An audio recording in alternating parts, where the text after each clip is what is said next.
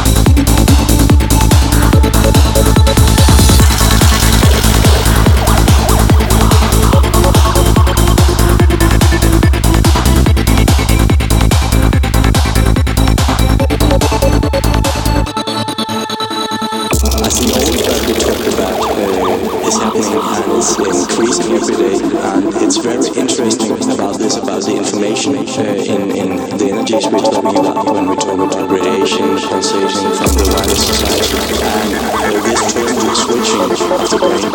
Uh, could you describe it very, so very clearly, so it's, it's very easy for people to, to understand what is really happening?